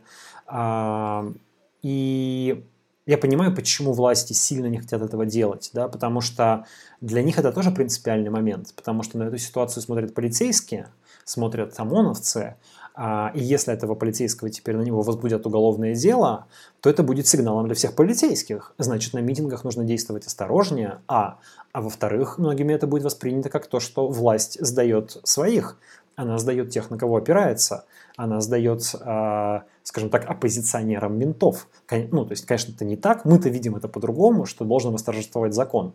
Но в логике, э, в логике а, вот такой вот как бы борьбы, да, в логике военного, да, это, значит, а, есть полицейский, который подписался на то, что там он будет в маске ходить и защищать режим, а, и вот он защитил режим, пнув какую-то женщину, ну там окей, случайно, но он же извинился, да, вроде, а теперь его за это что, уголовное дело, в суд тащить? Так это что ж такое? А кто же тогда будет защищать режим, если так каждого, кто пнет кого-нибудь на митинге, потащат в суд?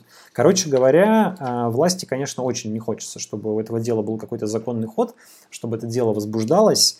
А, ну вот такая вот э, дилемма возникает. Вот такая вот дилемма. А, друзья, и ну, возвращаясь к Сергею Смирнову, конечно, хочется еще раз отдельно отметить, что э, самое плохое, то, что сейчас происходит, самое тревожное, для меня лично, это то, что эти репрессии, которые развернулись, они уже вышли за пределы оппозиционного круга, они вышли за пределы э, чисто сторонников Навального, у нас уже задерживают и даже арестовывают ну, в административном порядке журнал, э, юристов, адвокатов, которые защищают права своих э, подопечных, своих клиентов. И вот на примере Сергея Смирнова мы видим уже и задержание журналистов и аресты возможных журналистов. То есть э, это, это не политики, это не оппозиционеры, это люди, которые выполняют свои профессиональные обязанности, на мой взгляд, э, арестовывать адвоката или журналиста – это примерно то же самое, что стрелять специально а, во врача на войне. Да? То есть, э, слушайте, услуги адвокатов а, и честное освещение происходящего нужно не только оппозиционерам, это нужно всем. Но мне кажется, всем здравомыслящим людям важно, чтобы писали правду, и чтобы была правовая защита, чтобы э, исполнялся закон и так далее. И если вы э, хватаете журналистов, хватаете адвокатов, ну вы просто разрушаете правила игры, да, то есть как бы вы все меняете. И к чему это приведет, э, в том числе и для вас, потом в, в какой-то перспективе это совершенно непредсказуемо. А, так, друзья, сейчас а, немножко отдышусь. Давайте чуть-чуть поговорим про дворец. Успели, да, посмотреть, наверное, Аркадия Ротенберга? А если не успели, сейчас я вам его покажу. Я сейчас включу видео, давайте кусочек посмотрим, где он говорит. Там он так не очень понятно говорит, дикция у него не очень хорошая, но а, просто для, для картинки. А, значит, это разговаривает Аркадий Ротенберг с Максимом, забыл фамилию, Иксанов, да, по-моему, главный редактор Мэша. А, если будет не слышен звук, напишите мне сразу в чат, ладно, потому что я не уверен, что, что слышно.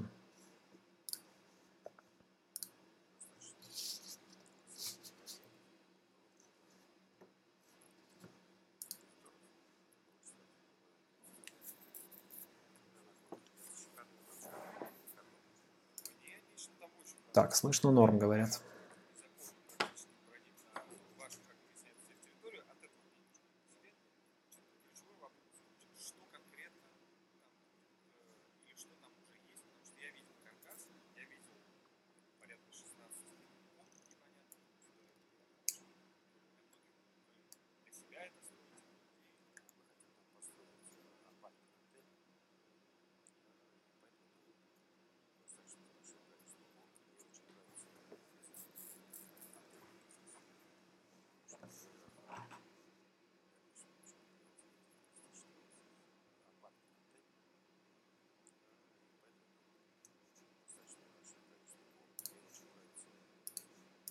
Друзья, ну вот примерно такой разговор, я не буду сейчас его там до конца показывать.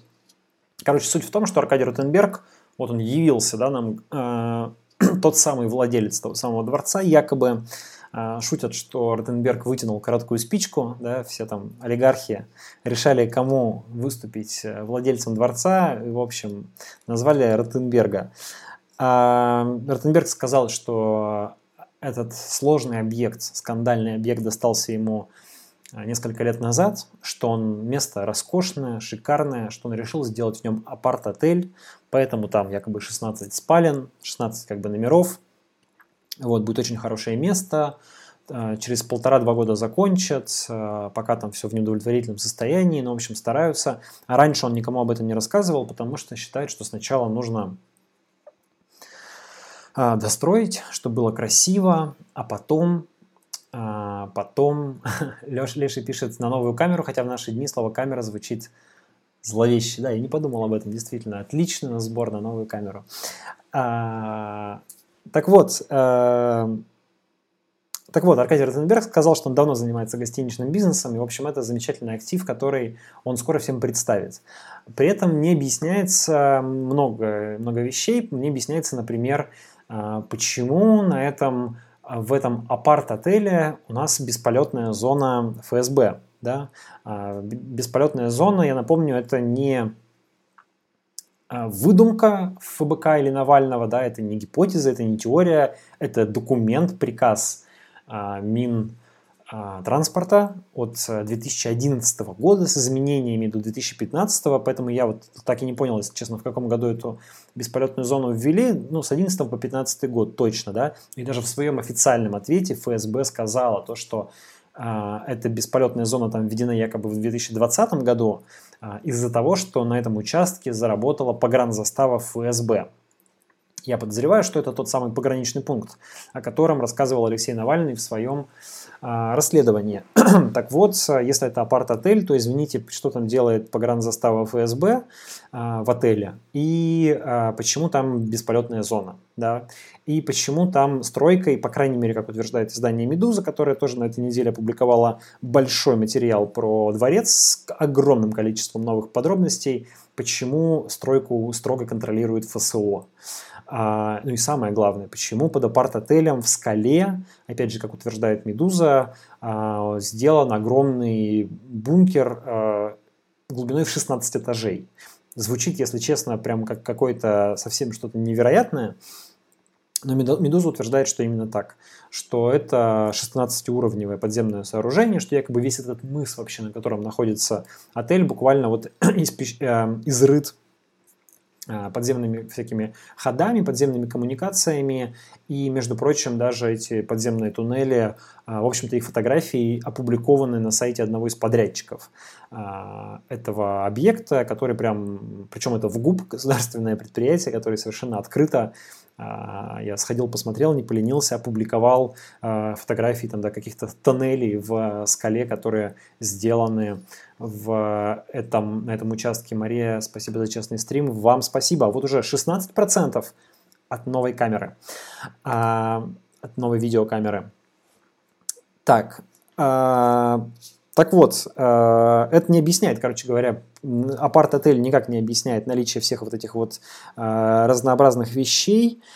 А, до того, как Аркадий Ротенберг э, сказал то, что он сказал Мэшу, сам Мэш показал еще короткий пятиминутный видеоролик из этого э, от отеля, в кавычках, да, то есть под э, соусом, типа, мы смогли пробраться на этот, э, на этот объект. Ну, непонятно, для кого вообще придумываются такие заходы. Же сказали бы честно, слушайте, ладно, нас, э, нам позвонили, в владельцы, например, да, сказали, раз такой скандал, приезжайте, все покажем. Да, зачем было там придумывать, что вы как-то пробрались, вам кто-то показал. Потом еще телеканал «Россия-1» э, показала им тоже, как будто бы тоже пробрались, тоже кто-то показал. Ну, короче говоря, вот к вопросу о том, как там отыгрывает пропаганда э, ситуацию в медийном поле. На мой взгляд, как-то не очень хорошо отыгрывает. А, Маш показал, что действительно там а, сплошной бетон, сплошные идет ремонт, ничего пока еще не готово, никакого, а, никакой кальянной, никакого склада грязи, никакой аквадискотеки нет, но при этом действительно все, скажем так, все вот те проекты, которые показывал Навальный в своем расследовании, они видно, что даже на видео Мэш видно, что они как бы воплощаются. То есть там есть действительно какой-то домашний театр, там есть действительно э, бар, э, извините, бассейн с баром, с фонтаном, да, та самая аквадискотека и так далее. То есть, э, в общем-то, Мэш ничем не опроверг расследование Навального, даже можно сказать, что подтвердил его, потому что Навальный сам говорил, что во дворце сейчас происходят ремонтные работы, что оттуда там все ободрали, все вынесли, и теперь там нечто делается совершенно другое. То, что меня поразило в, больше всего в тексте «Медузы», ну там огромное количество подробностей всяких, если вы не читали, то я вам очень рекомендую. И это подтверждается большим количеством ссылок на разнообразные э, сайты подрядных организаций, на разные видео и фотографии, э, которые выкладывали эти подрядные организации, говорят, что там типа а, объект в Просковеевке или там, а, ну, как, вот как бы не, нет а, другого толкования, да, рядом с Просковеевкой нет больше, по крайней мере, по спутниковым картам, нет никакого гигантского дома, где могли бы быть такие объекты, да, понятно, что если их показывают, то это именно тот самый дом. Так вот, в общем, текст «Медузы» имеет достаточно много таких подтверждений, поэтому, в общем-то, вызывает доверие. А, но то, что меня больше всего поразило, наверное, в тексте «Медузы», это вот э, информация о том, что на самом деле этот дворец, он с момента своего появления, еще в нулевые годы его начали строить, а, там даже из-за кризиса 2008 года какая-то смета урезалась, количество туннелей там как-то ограничивалось, хотели два построить, а построили всего один за 3 миллиарда. Так вот, э, с тех времен этот, этот дворец толком и не эксплуатировался. Да? Он достраивается, потом там что-то в нем не нравится, его перестраивают, а потом снова перестраивают. И, короче, хотя якобы Путин туда приезжал с 2014 года несколько раз, как утверждается, но, в общем, там какая-то постоянная переделка происходит. Это сам по себе какой-то удивительный образ. Если мы все-таки считаем, что это дворец Путина и, не знаю, он готовит его для себя, то, ну, я не понимаю, что в голове у этого человека, как он себе планирует вообще свою жизнь и что, какие у него планы связаны с этим местом, почему он его постоянно перестраивает. Здесь есть какая-то прям, мне кажется, такая психологически комедийная составляющая возникла в этой истории с дворцом. Но э, у меня есть, вот лично мне, как бы кажется, я когда еще смотрел фильм Навального, по-моему, сразу про это писал, и слова Ротенберга, в общем-то, этому не противоречат. У меня как бы есть ощущение, что это а, ну, не столько дворец Путина, что не столько резиденция Путина, сколько некая, ну вот потому что там есть что-то некая как бы тусовочная гигантская вилла для Путина и ближайшего окружения.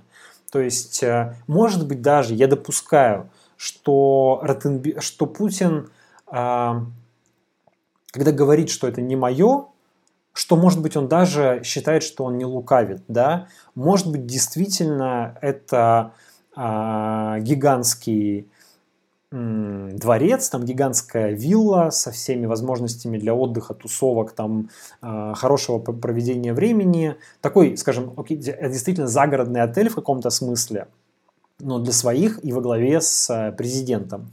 А, куда можно приехать, там, не знаю, потусоваться всем этим Ротенбергом, Тимченком а, и прочим. А, собственно, где им тусоваться, да? Э, круг людей такой, что, в общем, а, где бы ты ни оказался, узнают, увидят и так далее. Да? Вот тут вроде какая-то за границу не поедешь, да? везде санкции, везде журналисты и все такое прочее. Да? Вот здесь вот какая-то появляется такая тусовочная вилла для самых влиятельных и самых богатых людей в мире, в, глав... О, в России, извините, во главе понятно с кем. А, это не, на самом деле не опровергается, ну, такая гипотеза не опровергает слов Навального, это действительно в таком случае дворец Путина, просто ну, ведь все равно там, а, если мы это допустим, то он его фактически а, главный хозяин и главный распорядитель, да, хотя, конечно, там и владеть, и обслуживать, и строить и так далее может и э, Аркадий Ротенберг, там, или не знаю, или кто-то кто еще, кто этим занимается. Короче говоря, вот у меня есть такое предположение, что это некое э, место для тусовок, что это такой загородный клуб большой, который для себя сделало путинское окружение. Э, и теперь это можно, наверное, даже назвать апарт-отелем. Может быть, они даже в этом смысле считают, что не совсем кривят душой, что что-то подобное и, есть. Но, безусловно, это апарт-отель не для всех желающих. Вы не можете арендовать его на букинге, да. Для этого нужно быть там, не знаю, Артенбергом, Медведевым или Путиным, чтобы туда приехать. И этим объясняется и бесполетная зона, этим объясняется и э, пограничный пункт, и подземный бункер, и туннели, и все такое прочее. Ну, еще раз повторю, что это просто моя гипотеза, в общем-то, не основанная ни на чем, но мне кажется, что она не противоречит тому, что мы знаем. А, ну и все же, в любом случае, я думаю, что что бы там ни было, а, чего бы на самом деле там не оказалось, даже если нам сейчас представят огромное количество очень а, каких-то вызывающих доверие доказательств того, что это действительно Ротенберг, что там Путин там ни разу не был, ну не знаю, или был, но не имеет к этому никакого отношения, а был там только в гостях. В любом случае, а, я думаю, что уже этот дворец в народной памяти остался как дворец Путина.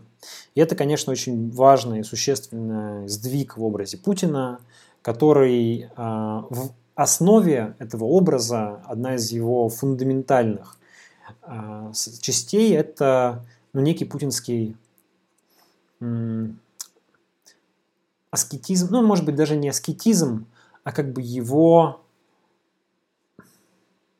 ну, такая непритязательность, да, вот он все время играет такого как бы скромного советского э, добродетельного мужика, который, да, дошел до вершины власти, в общем, стал одним из самых влиятельных людей в мире, но так-то он такой же простой, скромный парень э, из Советского Союза, который смотрит те же простые советские фильмы, шутит словами из э, 12 стульев, там, да, и так далее, и так далее.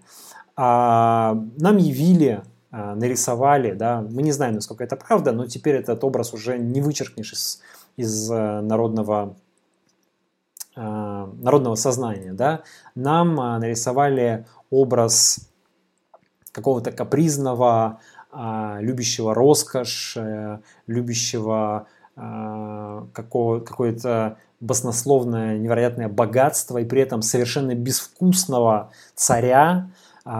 И это, конечно, очень тонко и скажем так, технологически правильно, пиаровски правильно сделанный момент, все вот эти вот коллажи Путина в, в виде французских королей, там, да, там 17 или какого-то века, да, то есть вот э, этот образ э, не простого русского парня, который дослужился до президента, любит свою страну, значит, а капризного э, посетителя тамаковой дискотеки и так далее. Это, конечно, я думаю, теперь уже часть путинского имиджа, с этим ничего не сделаешь, и это очень серьезный удар по планом Владимира Путина лично остаться у власти до 2024 года.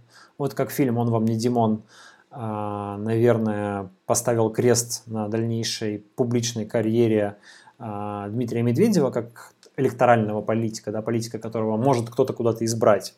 Так мне кажется, что ну, я уже говорил в ролике, по-моему, что этот фильм очень сильно, на мой взгляд, спутал карты Владимиру Путину, если он собирался лично идти на выборы в 2024 году, то теперь больше вероятность, что придется отправлять кого-то другого. А, не значит, что он не удержит власть, не значит, что у власти не будет коллективного Путина, но при этом как-то, наверное, конфигурация поменяется, потому что я думаю, что хотя до выборов еще довольно далеко, до выборов еще а, три года, но тем не менее этот дворец э, останется в памяти, потому что а, уточка Медведева осталась. А уточку Медведева, напомню, посмотрели всего 38 миллионов, а, а дворец уже больше 100. Хотя, в общем, были вот э, данные замечательно опубликованные BBC о том, что на самом деле уникальных просмотров у видео 30 миллионов а, и из них а, примерно 20 миллионов из России. Поэтому не стоит, конечно, считать, что а, считать, что 100 миллионов россиян посмотрели этот фильм.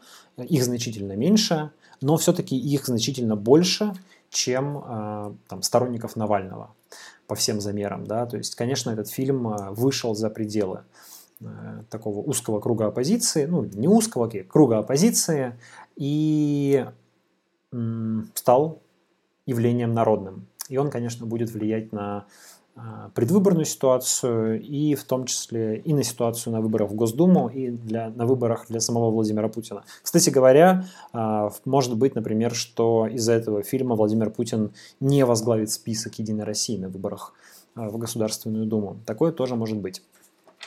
Вот так, друзья. А, давайте пробежимся немножко по вашим комментариям и будем двигаться к концу. так, так, так, так, так. Так, так, так, так, так. Так, у вас тут был какой-то, я вижу, битва, да, в комментариях с э, человеком, похожим на Кремлебота, но э, я это все зачитывать не буду. Так, может быть, это не Кремлебот, просто человек со своей позицией. Я... А, может быть, он как а, Семен Слепаков. Просто выражает свое мнение. Так, вот Вадим Бондаренко, вот этот самый человек, пишет, вам навальнятам никто не давал права решать судьбу миллионов, призывая свергать власть. Сидите ровно и ждите выборы. Ну, слушайте, Вадим, если бы на выборы допускали, понимаете, того же Навального, а, а, с вами бы можно было согласиться. Нет, свергать власть не надо призывать, надо призывать к честным выборам, вы абсолютно правы. Только что значит ждите выборов? Вот будут выборы, на них никто не допущен. А, партию Навального не зарегистрировали. И, и чего? Какие выборы? Как это приведет к э, законной смене власти? Никак. Деморализуют ли противоправные аресты общества? Спрашивает меня ЕСО. А, ну, где-то деморализует, а где-то, наоборот, э, активизирует. Вот сейчас журналисты резко активизировались, даже те, кто из них, кто старался занимать более какую-то нейтральную позицию, отстраненную от всех этих протестов, вот я вижу, начинают возмущаться по поводу Сергея Смирнова.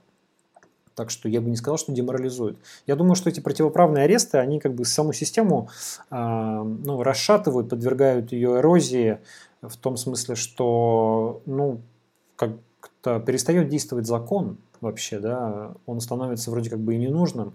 И это, конечно, может быть в краткосрочной перспективе на руку власти, потому что она может там пока творить э, что угодно, сажать людей в тюрьму, если ей э, нужно погасить протест. Но ведь в долгосрочной перспективе это и для власти несет большие проблемы, потому что а как, как жить без законов? Как жить э, в стране и в обществе, где законы не работают, не действуют, не нужны? Так, а, простой блогер, ну, вообще понятно, ладно, я не буду зачитывать дальше Вадима Бондаренко. Так, так, так, так. Андрей спрашивает, может это не бункер, может это гробница. А. Зина Тим спрашивает, Мэш это где чертова служба в госпитале? Ну да, в том числе он.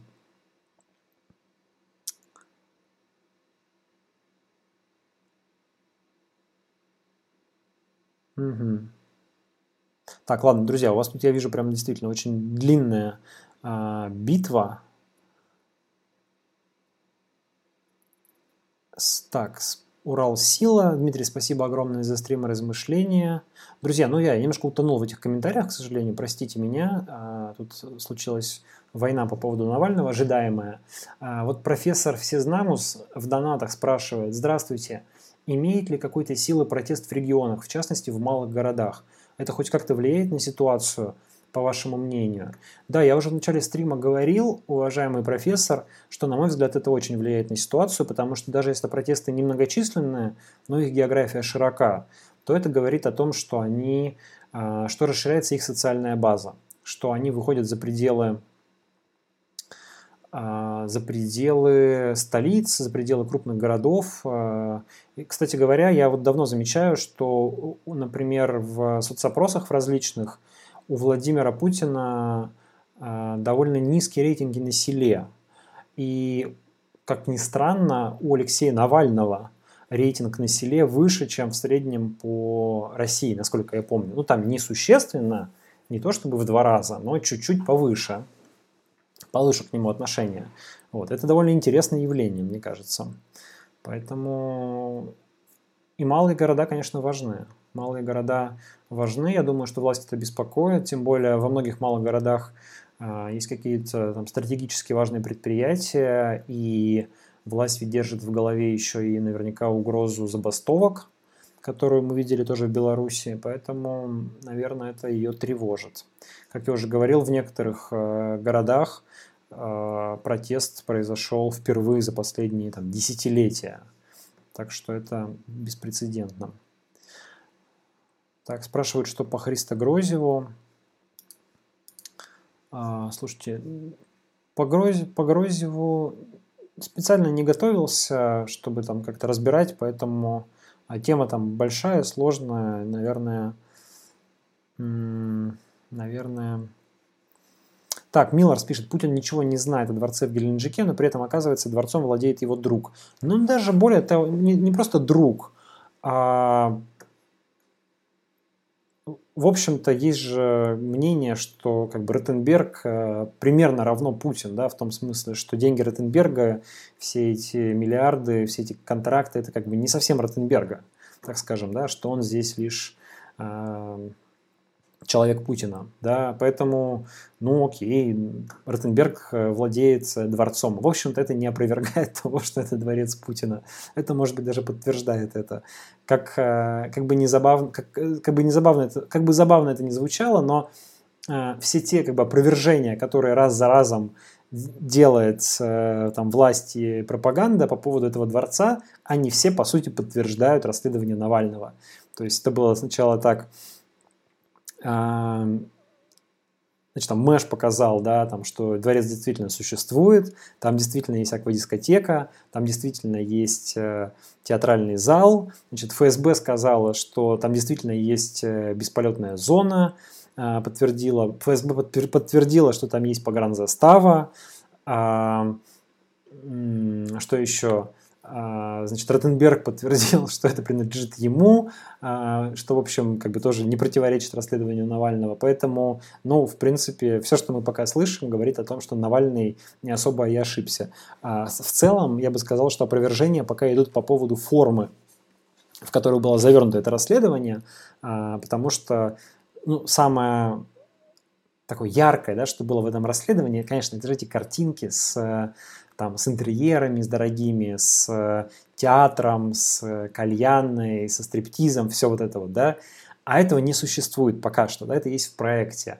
В этом есть э, понятная возможность для пропаганды, да, как бы на этом работать, на этом зазоре между реальностью и проектом, да, они говорят, слушайте, ну и Путин тоже, да, он говорит, слушайте, я же не плавал в этом бассейне, чего вы меня туда вклеили? А, и пропаганда сейчас говорит, да, смотрите, слушайте, да здесь какой-то ремонт идет, какие-то рабочие суетятся. Вот, вам там показывали шикарный дворец, а тут пока еще даже, слушайте, у вас дома уютнее, чем в этом дворце. Вот как бы что нам пытаются показать этой телевизионной картинкой. Но э, это опровержение формы, да, то есть если в принципе говорить про содержание и думать про суть, что нам рассказал Навальный, что нам показали федеральные каналы, Мэш сказал, Ротенберг и все такое прочее, то получается, что, в общем-то, одно другому не противоречит. А, там, за некоторыми исключениями. Ну, там, типа, ФСБ сказала, что бесполетная зона с 2020 года, а по документам а, министерства и по данным Навального она там с 2011. А, друзья, ну давайте, наверное, на этом на сегодня закончим. Э, я уже немножко, у меня голос устал разговаривать. А, большое вам спасибо за участие в стриме. У нас давно не было стримов. Думаю, что пора вернуть их в более регулярный режим. А, если, конечно, скажем так, э, все будут на свободе, в общем, да, никого не задержат, э, э, будет возможность выходить в эфир, то увидимся здесь, наверное, через неделю постараюсь в следующую субботу. Огромное спасибо вам за донаты. Мы только начали собирать на новую камеру и собрали уже 16%. В принципе, я думаю, начало неплохое. В следующий раз продолжим и будем, буду вас э, чаще радовать хорошими роликами. А вот. Друзья, спасибо всем, особенно кто впервые а, пришел на стрим, всем, кто участвовал, всем, кто писал комментарии. А, Максим Леонидов спрашивает, не будет ли завтра стрима.